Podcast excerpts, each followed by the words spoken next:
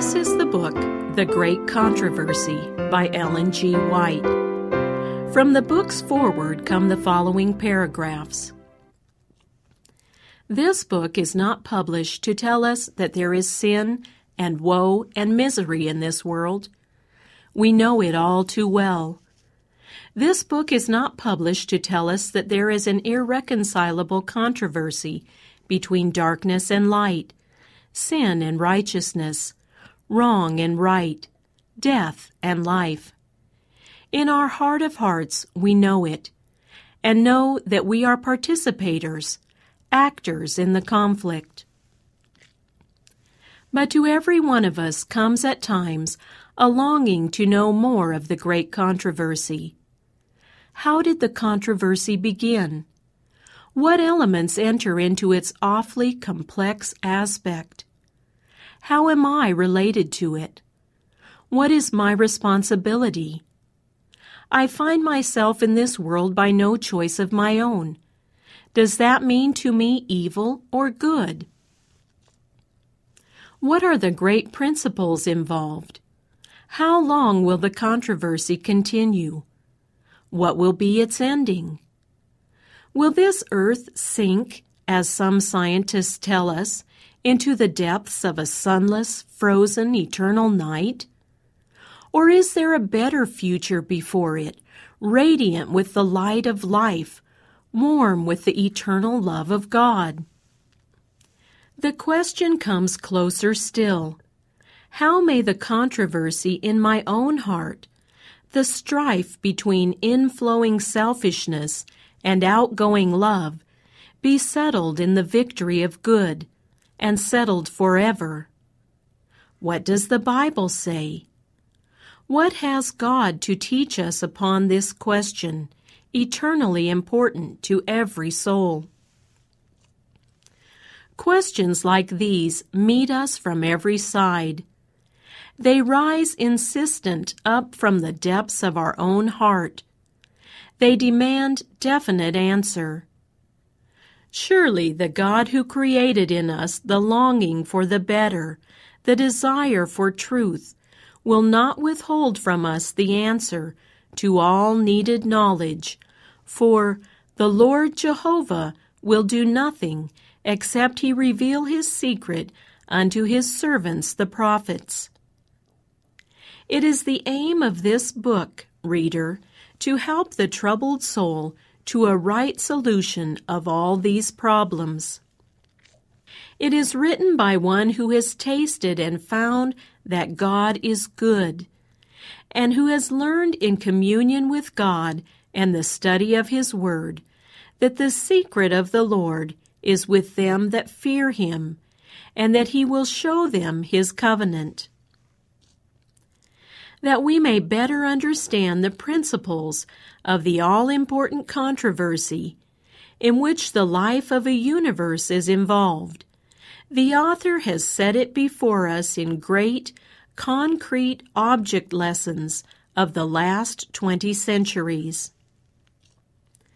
The book opens with the sad closing scenes of Jerusalem's history, the city of God's chosen, after her rejection of the man of Calvary, who came to save.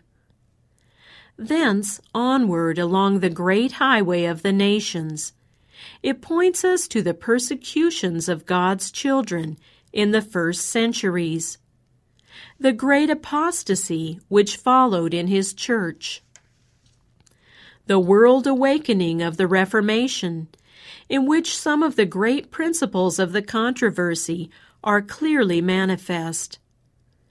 The awful lesson of the rejection of right principles by France. The revival and exaltation of the Scriptures and their beneficent, life saving influence. The religious awakening of the last days.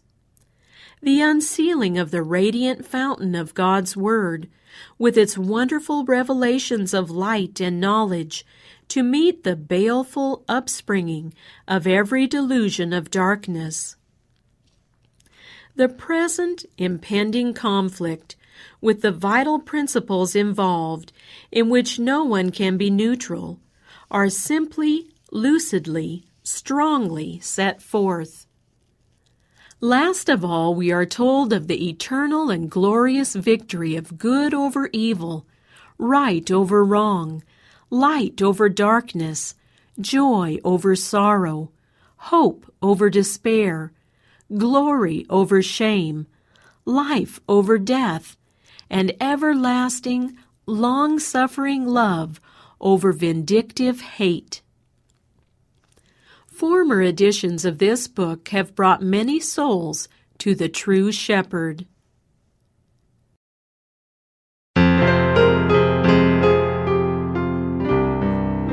Chapter 1 The Destruction of Jerusalem. If thou hadst known, even thou, at least in this thy day, the things which belong unto thy peace, but now they are hid from thine eyes. For the days shall come upon thee that thine enemies shall cast a trench about thee, and compass thee round, and keep thee in on every side, and shall lay thee even with the ground, and thy children within thee, and they shall not leave in thee one stone upon another, because thou knewest not the time of thy visitation. Luke 19:42 44. From the crest of Olivet, Jesus looked upon Jerusalem.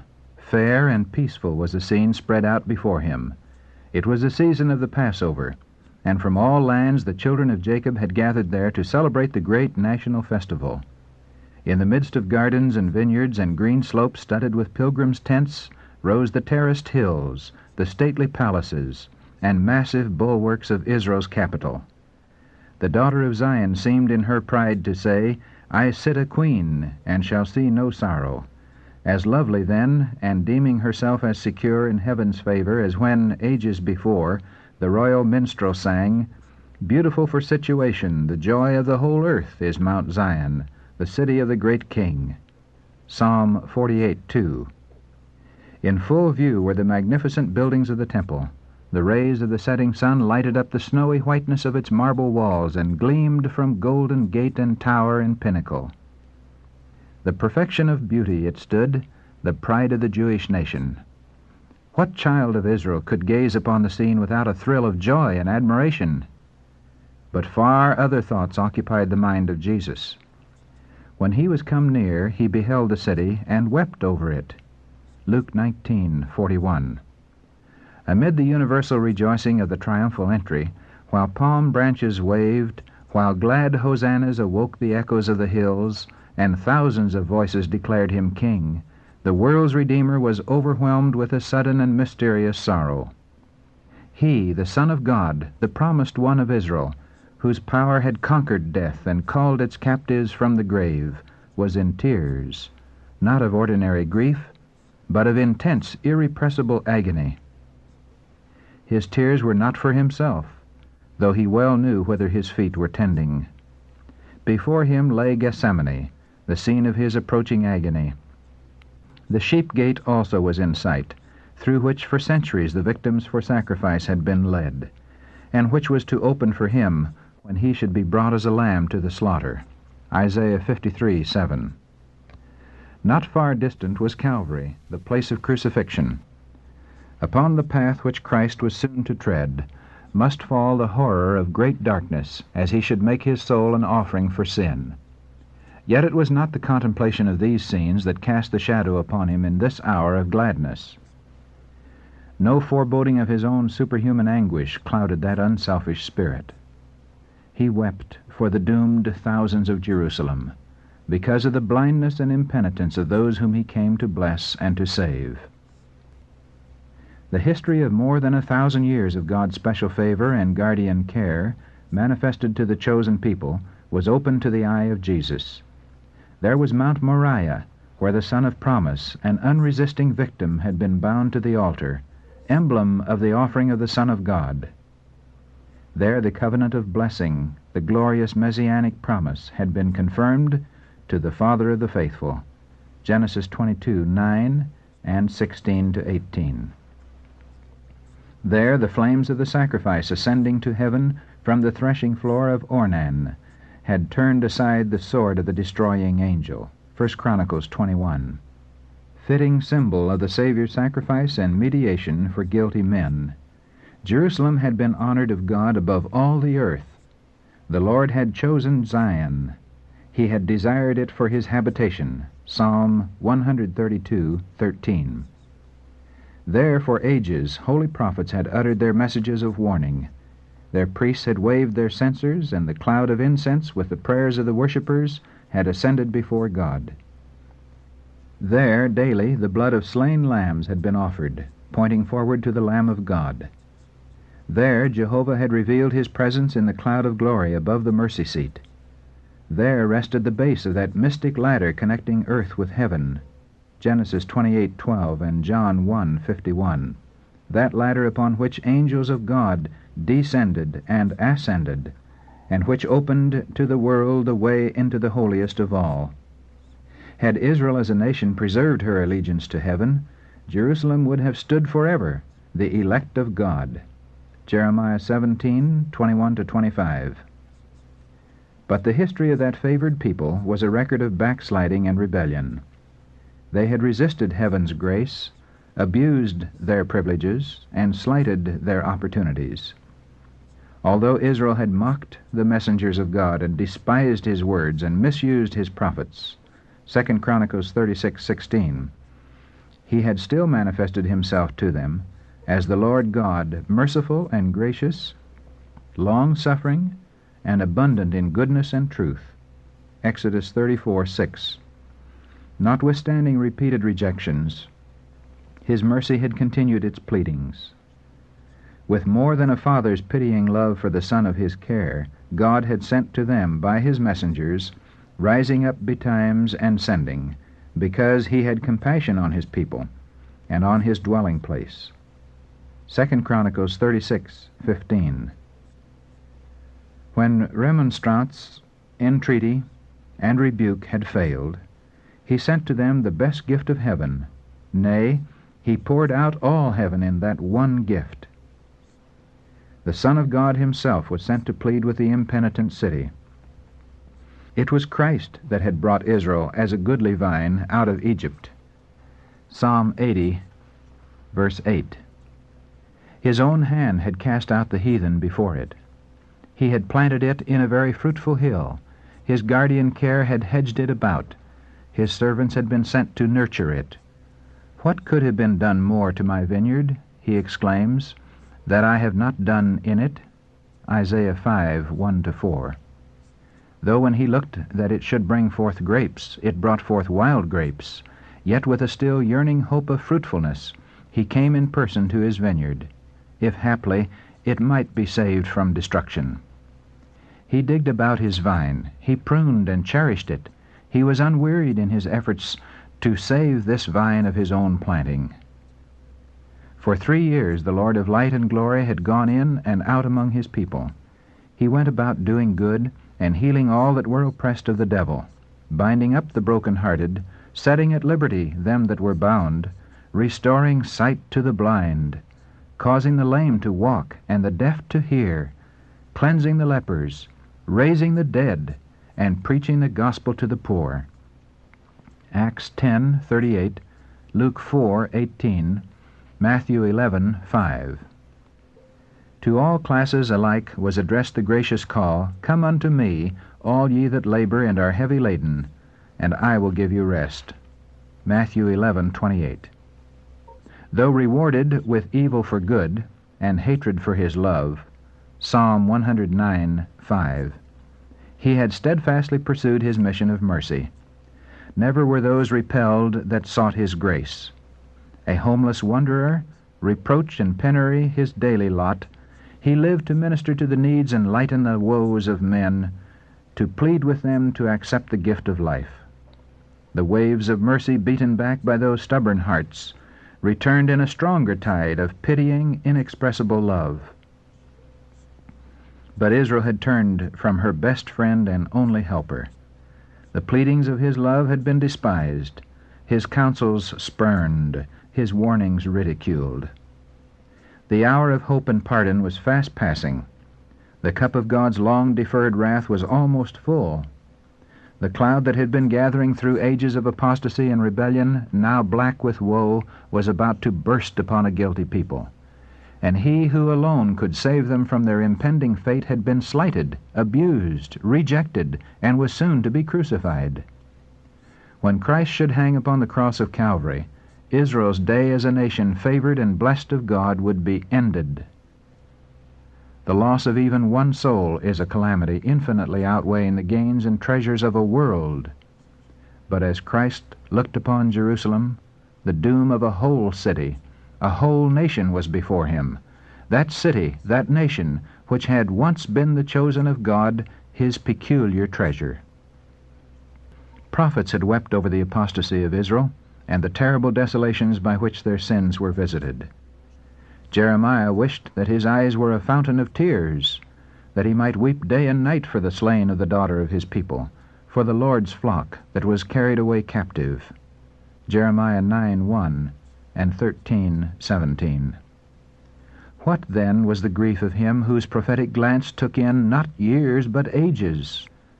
He beheld the destroying angel with sword uplifted against the city which had so long been Jehovah's dwelling place.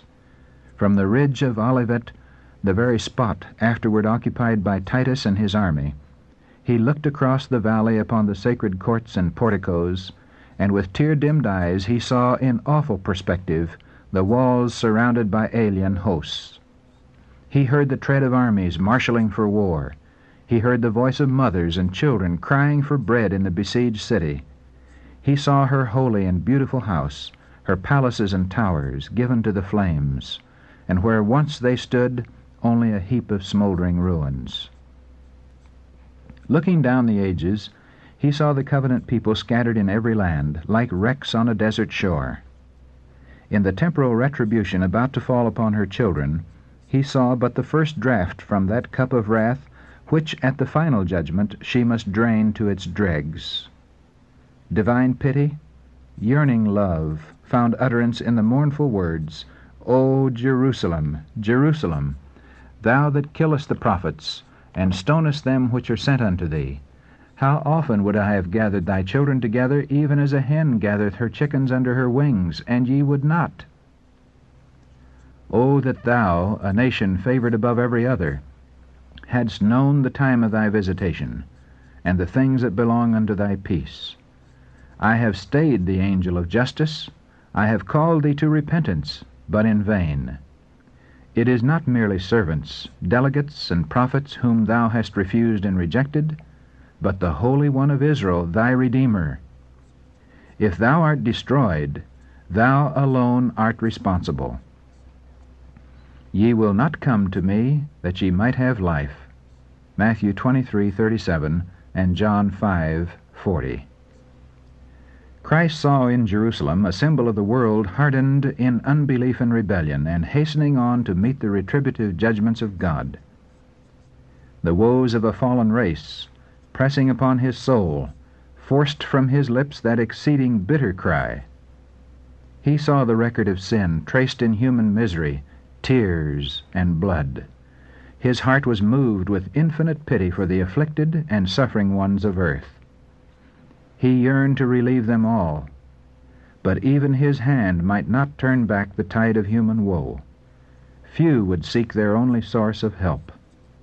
He was willing to pour out his soul unto death, to bring salvation within their reach, but few would come to him that they might have life.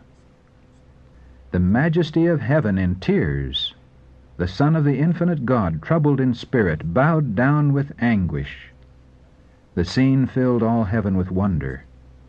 That scene reveals to us the exceeding sinfulness of sin. It shows how hard a task it is, even for infinite power, to save the guilty from the consequences of transgressing the law of God. Jesus, looking down to the last generation, saw the world involved in a deception similar to that which caused the destruction of Jerusalem. The great sin of the Jews was their rejection of Christ. The great sin of the Christian world would be their rejection of the law of God, the foundation of His government in heaven and earth. The precepts of Jehovah would be despised and set at naught. Millions in bondage to sin, slaves of Satan, doomed to suffer the second death, would refuse to listen to the words of truth in their day of visitation. Terrible blindness, strange infatuation. Two days before the Passover, when Christ had for the last time departed from the temple, after denouncing the hypocrisy of the Jewish rulers, he again went out with his disciples to the Mount of Olives and seated himself with them upon the grassy slope overlooking the city. Once more he gazed upon its walls, its towers, and its palaces. Once more he beheld the temple in its dazzling splendor, a diadem of beauty crowning the sacred mount. A thousand years before, the psalmist had magnified God's favor to Israel in making her holy house his dwelling place. In Salem also is his tabernacle, and his dwelling place in Zion. He chose the tribe of Judah, the Mount Zion which he loved, and he built his sanctuary like high palaces. Psalms 76 2 and 78, verses 68 and 69. The first temple had been erected during the most prosperous period of Israel's history. Vast stores of treasure for this purpose had been collected by King David, and the plans for its construction were made by divine inspiration. 1 Chronicles 28 verses 12 and 19. Solomon, the wisest of Israel's monarchs, had completed the work. This temple was the most magnificent building which the world ever saw. Yet the Lord had declared by the prophet Haggai concerning the second temple, The glory of this latter house shall be greater than of the former. I will shake all nations, and the desire of all nations shall come, and I will fill this house with glory, saith the Lord of hosts. Haggai 2, verses 9 and 7. After the destruction of the temple by Nebuchadnezzar, it was rebuilt about 500 years before the birth of Christ by a people who from a lifelong captivity had returned to a wasted and almost deserted country. There were then among them aged men who had seen the glory of Solomon's temple, and who wept at the foundation of the new building, that it must be so inferior to the former. The feeling that prevailed is forcibly described by the prophet. Who is left among you that saw this house in her first glory? And how do ye see it now? Is it not in your eyes in comparison of it as nothing? Haggai 2, 3, and Ezra 3, 12. Then was given the promise that the glory of this latter house should be greater than that of the former. But the second temple had not equaled the first in magnificence, nor was it hallowed by those visible tokens of the divine presence which pertained to the first temple. There was no manifestation of supernatural power to mark its dedication. No cloud of glory was seen to fill the newly erected sanctuary. No fire from heaven descended to consume the sacrifice upon its altar.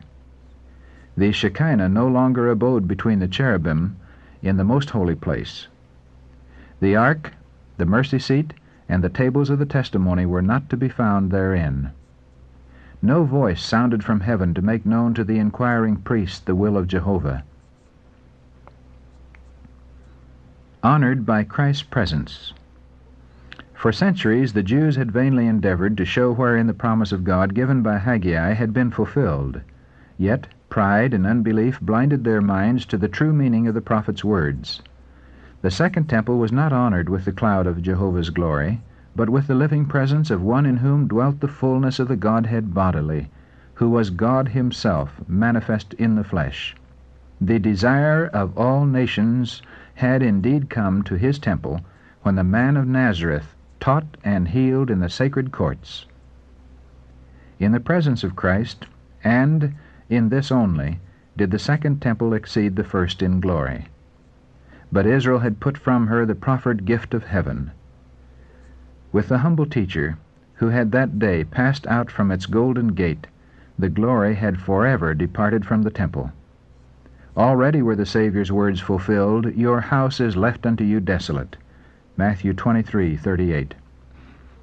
The disciples had been filled with awe and wonder at Christ's prediction of the overthrow of the temple, and they desired to understand more fully the meaning of his words.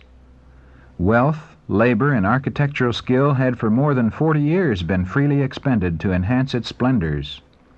Herod the Great had lavished upon it both Roman wealth and Jewish treasure, and even the Emperor of the world had enriched it with his gifts. Massive blocks of white marble of almost fabulous size, forwarded from Rome for this purpose, formed a part of its structure, and to these the disciples had called the attention of their Master, saying, See what manner of stones and what buildings are here. Mark 13:1. To these words Jesus made the solemn and startling reply, Verily I say unto you, there shall not be left here one stone upon another, that shall not be thrown down. Matthew 24:2.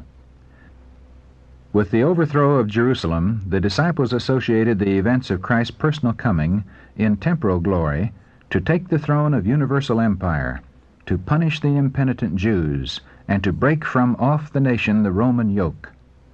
The Lord had told them that he would come the second time.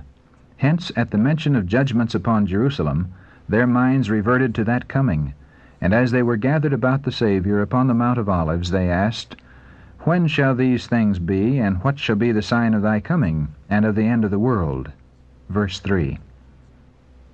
The future was mercifully veiled from the disciples. Had they at that time fully comprehended the two awful facts, the Redeemer's sufferings and death, and the destruction of their city and temple, they would have been overwhelmed with horror. Christ presented before them an outline of the prominent events to take place before the close of time.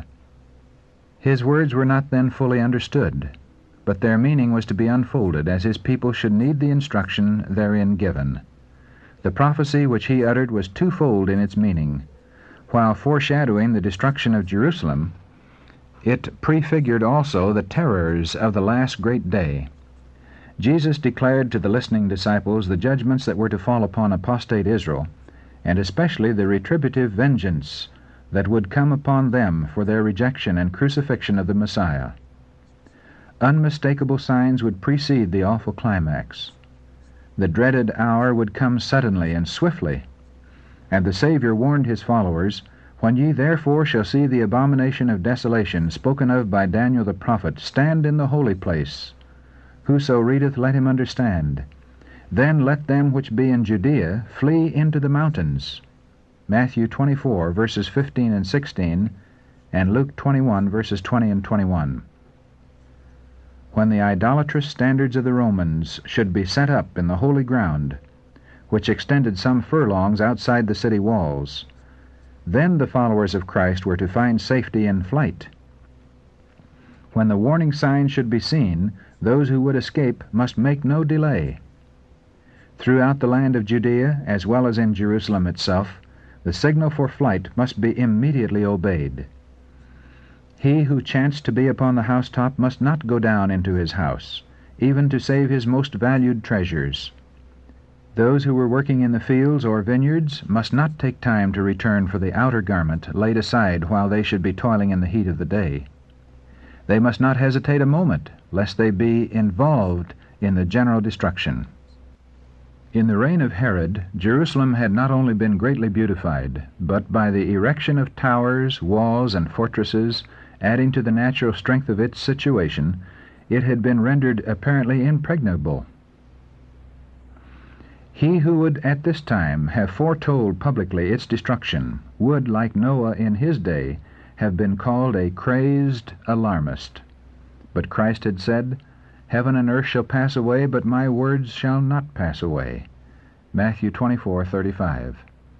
Because of her sins, wrath had been denounced against Jerusalem, and her stubborn unbelief rendered her doom certain. The Lord had declared by the prophet Micah Hear this, I pray you, ye heads of the house of Jacob, and princes of the house of Israel, that abhor judgment and pervert all equity. They build up Zion with blood, and Jerusalem with iniquity. The heads thereof judge for reward, and the priests thereof teach for hire, and the prophets thereof divine for money. Yet will they lean upon the Lord and say, Is not the Lord among us? None evil can come upon us. Micah 3, verses 9 to 11.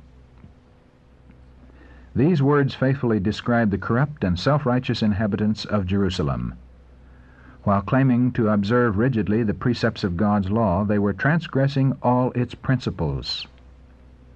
They hated Christ because his purity and holiness revealed their iniquity, and they accused him of being the cause of all the troubles which had come upon them in consequence of their sins.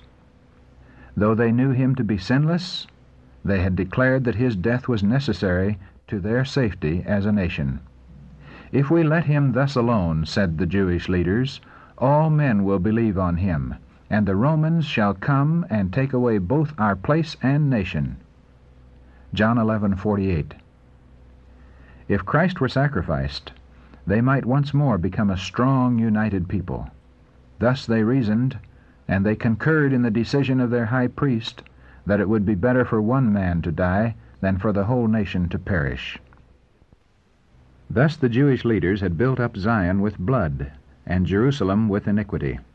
Micah 3:10. And yet, while they slew their Savior because he reproved their sins, such was their self-righteousness that they regarded themselves as God's favored people and expected the Lord to deliver them from their enemies. Therefore, continued the prophet, shall Zion for your sake be plowed as a field, and Jerusalem shall become heaps, and the mountain of the house as the high places of the forest. Verse 12. The long suffering of God. For nearly forty years after the doom of Jerusalem had been pronounced by Christ himself, the Lord delayed his judgments upon the city and the nation. Wonderful was the long suffering of God toward the rejectors of his gospel and the murderers of his Son. The parable of the unfruitful tree represented God's dealings with the Jewish nation. The command had gone forth, Cut it down, why cumbereth it the ground? Luke 13:7. But divine mercy had spared it yet a little longer. There were still many among the Jews who were ignorant of the character and work of Christ, and the children had not enjoyed the opportunities or received the light which their parents had spurned. Through the preaching of the apostles and their associates, God would cause light to shine upon them they would be permitted to see how prophecy had been fulfilled, not only in the birth and life of Christ, but in his death and resurrection. The children were not condemned for the sins of the parents. But when, with a knowledge of all the light given to their parents, the children rejected the additional light granted to themselves, they became partakers of the parents' sins, and filled up the measure of their iniquity. The long suffering of God toward Jerusalem only confirmed the Jews in their stubborn impenitence. In their hatred and cruelty toward the disciples of Jesus, they rejected the last offer of mercy. Then God withdrew his protection from them and removed his restraining power from Satan and his angels, and the nation was left to the control of the leader she had chosen. Her children had spurned the grace of Christ, which would have enabled them to subdue their evil impulses and now these became the conquerors. Satan aroused the fiercest and most debased passions of the soul. Men did not reason. They were beyond reason, controlled by impulse and blind rage. They became satanic in their cruelty.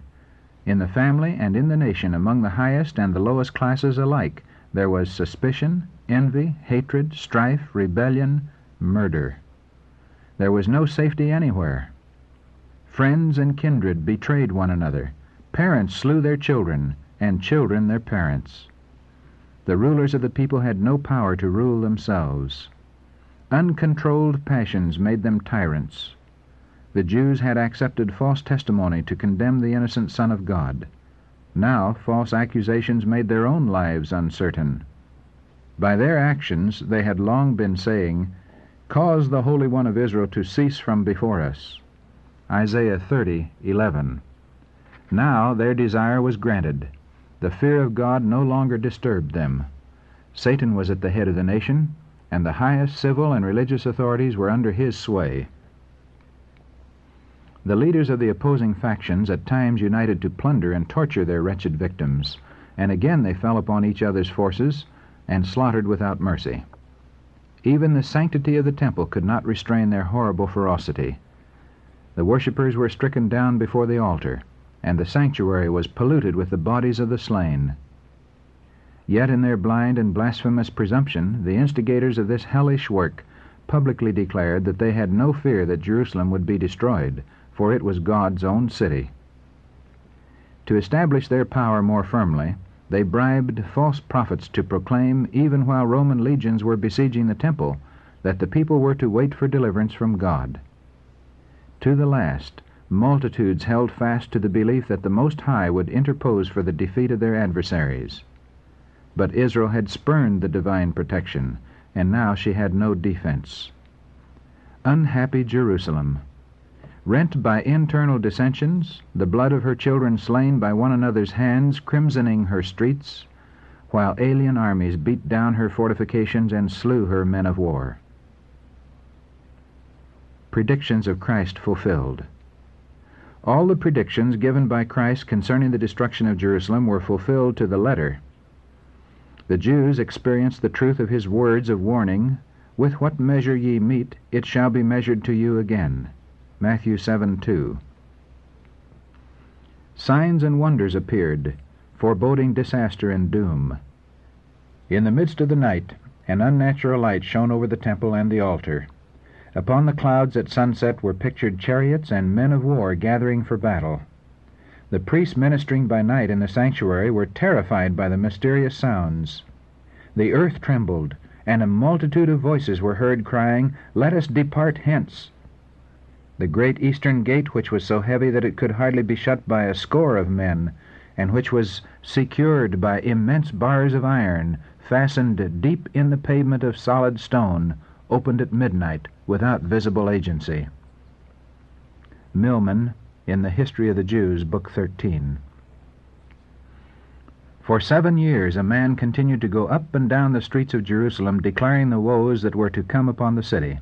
By day and by night he chanted the wild dirge, A voice from the east, a voice from the west, a voice from the four winds, a voice against Jerusalem and against the temple, a voice against the bridegrooms and the brides, a voice against the whole people. This strange being was imprisoned and scourged, but no complaint escaped his lips. To insult and abuse he answered only, Woe, woe to Jerusalem! Woe, woe to the inhabitants thereof! His warning cry ceased not until he was slain in the siege he had foretold. Not one Christian perished in the destruction of Jerusalem. Christ had given his disciples warning, and all who believed his words watched for the promised sign. When ye shall see Jerusalem compassed with armies, said Jesus, then know that the desolation thereof is nigh. Then let them which are in Judea flee to the mountains, and let them which are in the midst of it depart out. Luke 21, verses 20 and 21. After the Romans under Cestius had surrounded the city, they unexpectedly abandoned the siege when everything seemed favorable for an immediate attack.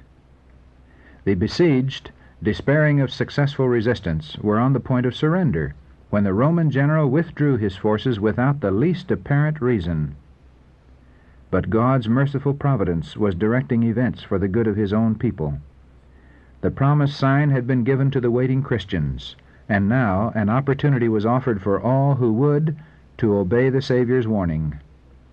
Events were so overruled that neither Jews nor Romans should hinder the flight of the Christians. Upon the retreat of Cestius, the Jews, sallying from Jerusalem, pursued after his retiring army, and while both forces were thus fully engaged, the Christians had an opportunity to leave the city. At this time the country had also been cleared of enemies, who might have endeavored to intercept them. At the time of the siege the Jews were assembled at Jerusalem to keep the Feast of Tabernacles, and thus the Christians throughout the land were able to make their escape unmolested. Without delay they fled to a place of safety, the city of Pella, in the land of Perea, beyond Jordan. The Jewish forces pursuing after Cestius and his army fell upon their rear with such fierceness as to threaten them with total destruction. It was with great difficulty that the Romans succeeded in making their retreat. The Jews escaped almost without loss, and with their spoils returned in triumph to Jerusalem. Yet this apparent success brought them only evil. It inspired them with a spirit of stubborn resistance to the Romans, which speedily brought unutterable woe upon the doomed city. Terrible were the calamities that fell upon Jerusalem when the siege was resumed by Titus. The city was invested at the time of the Passover, when millions of Jews were assembled within its walls. Their stores of provision, which, if carefully preserved, would have supplied the inhabitants for years, had previously been destroyed through the jealousy and revenge of the contending factions, and now all the horrors of starvation were experienced. A measure of wheat was sold for a talent.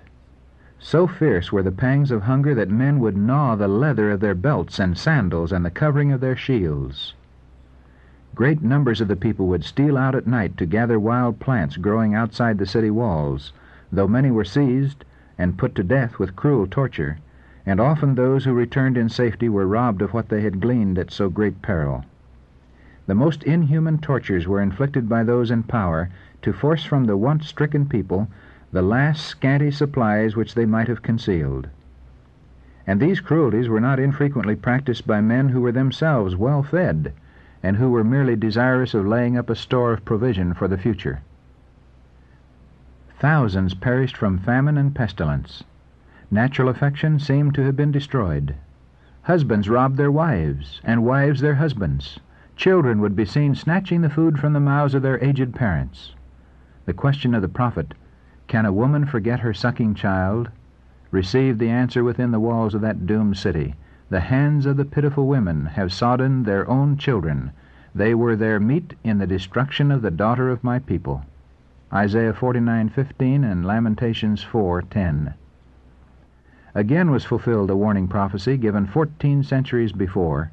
The tender and delicate woman among you, which would not adventure to set the sole of her foot upon the ground for delicateness and tenderness, her eye shall be evil toward the husband of her bosom, and toward her son, and toward her daughter, and toward her children which she shall bear. For she shall eat them for want of all things secretly in the siege and straitness, wherewith thine enemy shall distress thee in thy gates. Deuteronomy 28, verses 56 and 57. The Roman leaders endeavored to strike terror to the Jews, and thus cause them to surrender. Those prisoners who resisted when taken were scourged tortured, and crucified before the wall of the city. Hundreds were daily put to death in this manner, and the dreadful work continued until, along the valley of Jehoshaphat and at Calvary, crosses were erected in so great numbers that there was scarcely room to move among them. So terribly was visited that awful imprecation uttered before the judgment seat of Pilate, His blood be on us and on our children. Matthew 27:25. Titus would willingly have put an end to the fearful scene, and thus have spared Jerusalem the full measure of her doom. He was filled with horror as he saw the bodies of the dead lying in heaps in the valleys. Like one entranced, he looked upon the crest of Olivet, upon the magnificent temple, and gave command that not one stone of it be touched. Before attempting to gain possession of this stronghold, he made an earnest appeal to the Jewish leaders not to force him to defile the sacred place with blood. If they would come forth and fight in any other place, no Roman should violate the sanctity of the temple. Josephus himself, in a most eloquent appeal, entreated them to surrender, to save themselves, their city, and their place of worship. But his words were answered with bitter curses. Darts were hurled at him, their last human mediator, as he stood pleading with them. The Jews had rejected the entreaties of the Son of God, and now expostulation and entreaty only made them more determined to resist to the last. In vain were the efforts of Titus to save the temple. One greater than he had declared that not one stone was to be left upon another. The blind obstinacy of the Jewish leaders and the detestable crimes perpetrated within the besieged city excited the horror and indignation of the Romans, and Titus at last decided to take the temple by storm. He determined, however, that if possible it should be saved from destruction. But his commands were disregarded. After he had retired to his tent at night, the Jews, sallying from the temple, attacked the soldiers without. In the struggle, a firebrand was flung by a soldier through an opening in the porch, and immediately the cedar lined chambers about the holy house were in a blaze. Titus rushed to the place, followed by his generals and legionaries and commanded the soldiers to quench the flames. His words were unheeded. In their fury, the soldiers hurled blazing brands into the chambers adjoining the temple, and then with their swords they slaughtered in great numbers those who had found shelter there. Blood flowed down the temple steps like water. Thousands upon thousands of Jews perished. Above the sound of battle, voices were heard shouting, Ichabod! The glory is departed. Titus found it impossible to check the rage of the soldiery. He entered with his officers and surveyed the interior of the sacred edifice. The splendor filled them with wonder, and as the flames had not yet penetrated to the holy place, he made a last effort to save it, and springing forth, again exhorted the soldiers to stay the progress of the conflagration. The centurion Liberalis endeavored to force obedience with his staff of office, but even respect for the emperor gave way to the furious animosity against the Jews, to the fierce excitement of battle, and to the insatiable hope of plunder. The soldiers saw everything around them radiant with gold, which shone dazzlingly in the wild light of the flames. They supposed that incalculable treasures were laid up in the sanctuary. A soldier, unperceived, thrust a lighted torch between the hinges of the door. The whole building was in flames in an instant. The blinding smoke and fire forced the officers to retreat, and the noble edifice was left to its fate. Milman, in The History of the Jews, Book 16, writes, It was an appalling spectacle to the Roman. What was it to the Jew? The whole summit of the hill which commanded the city blazed like a volcano. One after another the buildings fell in with a tremendous crash and were swallowed up in the fiery abyss. The roofs of cedar were like sheets of flame. The gilded pinnacles shone like spikes of red light. The gate towers sent up tall columns of flame and smoke. The neighboring hills were lighted up, and dark groups of people were seen watching in horrible anxiety the progress of the destruction. The walls and heights of the upper city were crowded with faces, some pale with the agony of despair, others scowling unavailing vengeance. The shouts of the Roman soldiery as they ran to and fro, and the howlings of the insurgents who were perishing in the flames, mingled with the roaring of the conflagration and the thundering sound of the falling timbers. The echoes of the mountains replied or brought back the shrieks of the people on the heights.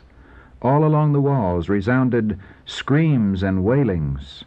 Men who were expiring with famine rallied their remaining strength to utter a cry of anguish and desolation. The slaughter within was even more dreadful than the spectacle from without. Men and women, old and young, insurgents and priests, those who fought and those who entreated mercy, were hewn down in indiscriminate carnage. The number of the slain exceeded that of the slayers. The legionnaires had to clamber over heaps of dead to carry on the work of extermination. After the destruction of the temple, the whole city soon fell into the hands of the Romans. The leaders of the Jews forsook their impregnable towers, and Titus found them solitary. He gazed upon them with amazement and declared that God had given them into his hands, for no engines, however powerful, could have prevailed against those stupendous battlements. Both the city and the temple were razed to their foundations, and the ground upon which the holy house had stood was plowed like a field. Jeremiah 26:18. In the siege and the slaughter that followed, more than a million of the people perished. The survivors were carried away as captives, sold as slaves, dragged to Rome to grace the conqueror's triumph, thrown to wild beasts in the amphitheaters, or scattered as homeless wanderers throughout the earth. The Jews had forged their own fetters. They had filled for themselves the cup of vengeance. In the utter destruction that befell them as a nation, and in all the woes that followed them in their dispersion, they were but reaping the harvest which their own hands had sown. Says the prophet, O Israel, thou hast destroyed thyself, for thou hast fallen by thine iniquity. Hosea 13:9 and 14:1. Their sufferings are often represented as a punishment visited upon them by the direct decree of God. It is thus that the great deceiver seeks to conceal his own work. By stubborn rejection of divine love and mercy, the Jews had caused the protection of God to be withdrawn from them, and Satan was permitted to rule them according to his will. The horrible cruelties enacted in the destruction of Jerusalem are a demonstration of Satan's vindictive power over those who yield to his control. We cannot know how much we owe to Christ for the peace and protection which we enjoy. It is the restraining power of God that prevents mankind from passing fully under the control of Satan. The disobedient and unthankful have great reason for gratitude for God's mercy and long suffering in holding in check the cruel, malignant power of the evil one. But when men pass the limits of divine forbearance, that restraint is removed. God does not stand toward the sinner as an executioner of the sentence against transgression, but he leaves the rejectors of his mercy to themselves to reap that which they have sown. Every ray of light rejected, every warning despised or unheeded, every passion indulged, every transgression of the law of God is a seed sown which yields its unfailing harvest. The Spirit of God, persistently resisted, is at last withdrawn from the sinner, and then there is left no power to control the evil passions of the soul, and no protection from the malice and enmity of Satan. The destruction of Jerusalem is a fearful and solemn warning to all who are trifling with the offers of divine grace and resisting the pleadings of divine mercy. Never was there given a more decisive testimony to God's hatred of sin and to the certain punishment that will fall upon the guilty. The Saviour's prophecy concerning the visitation of judgments upon Jerusalem is to have another fulfillment, of which that terrible desolation was but a faint shadow. In the fate of the chosen city, we may behold the doom of a world that has rejected God's mercy and trampled upon His law. Dark are the records of human misery that earth has witnessed during its long centuries of crime. The heart sickens, and the mind grows faint in contemplation. Terrible have been the results of rejecting the authority of heaven. But a scene yet darker is presented in the revelations of the future. The records of the past, the long procession of tumults, conflicts, and revolutions, the battle of the warrior with confused noise and garments rolled in blood, Isaiah 9 5. What are these? In contrast with the terrors of that day when the restraining Spirit of God shall be wholly withdrawn from the wicked, no longer to hold in check the outburst of human passion and satanic wrath. The world will then behold as never before the results of Satan's rule. But in that day, as in the time of Jerusalem's destruction, God's people will be delivered every one that shall be found written among the living. Isaiah 4 3. Christ has declared that he will come the second time to gather his faithful ones to himself. Then shall all the tribes of the earth mourn, and they shall see the Son of Man coming in the clouds of heaven with power and great glory. And he shall send his angels with a great sound of a trumpet, and they shall gather together his elect from the four winds, from one end of heaven to the other. Matthew 24, verses 30 and 31. Then shall they that obey not the gospel be consumed with the spirit of his mouth, and be destroyed with the brightness of his coming. 2 Thessalonians 2, 8. Like Israel of old, the wicked destroy themselves. They fall by their iniquity. By a life of sin, they have placed themselves so out of harmony with God, their natures have become so debased with evil, that the manifestation of his glory is to them a consuming fire. Let men beware lest they neglect the lesson conveyed to them in the words of Christ. As he warned his disciples of Jerusalem's destruction, giving them a sign of the approaching ruin, that they might make their escape, so he has warned the world of the day of final destruction, and has given them tokens of its approach, that all who will may flee from the wrath to come. Jesus declares, there shall be signs in the sun, and in the moon, and in the stars, and upon the earth distress of nations. Luke 21:25, Matthew 24:29, Mark 13 verses 24 to 26, Revelation 6 verses 12 to 17. Those who behold these harbingers of his coming are to know that it is near, even at the doors. Matthew 24:33. Watch ye therefore, are his words of admonition. Mark 13:35. They that heed the warning shall not be left in darkness, that that day should overtake them unawares. But to them that will not watch, the day of the Lord so cometh as a thief in the night. 1 Thessalonians 5, verses 2 to 5.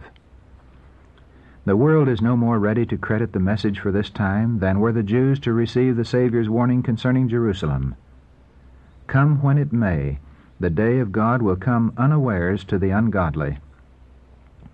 When life is going on in its unvarying round, when men are absorbed in pleasure, in business, in traffic, in money making, when religious leaders are magnifying the world's progress and enlightenment, and the people are lulled in a false security, then, as the midnight thief steals within the unguarded dwelling, so shall sudden destruction come upon the careless and ungodly, and they shall not escape.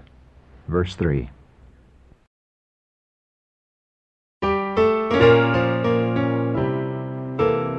Chapter 2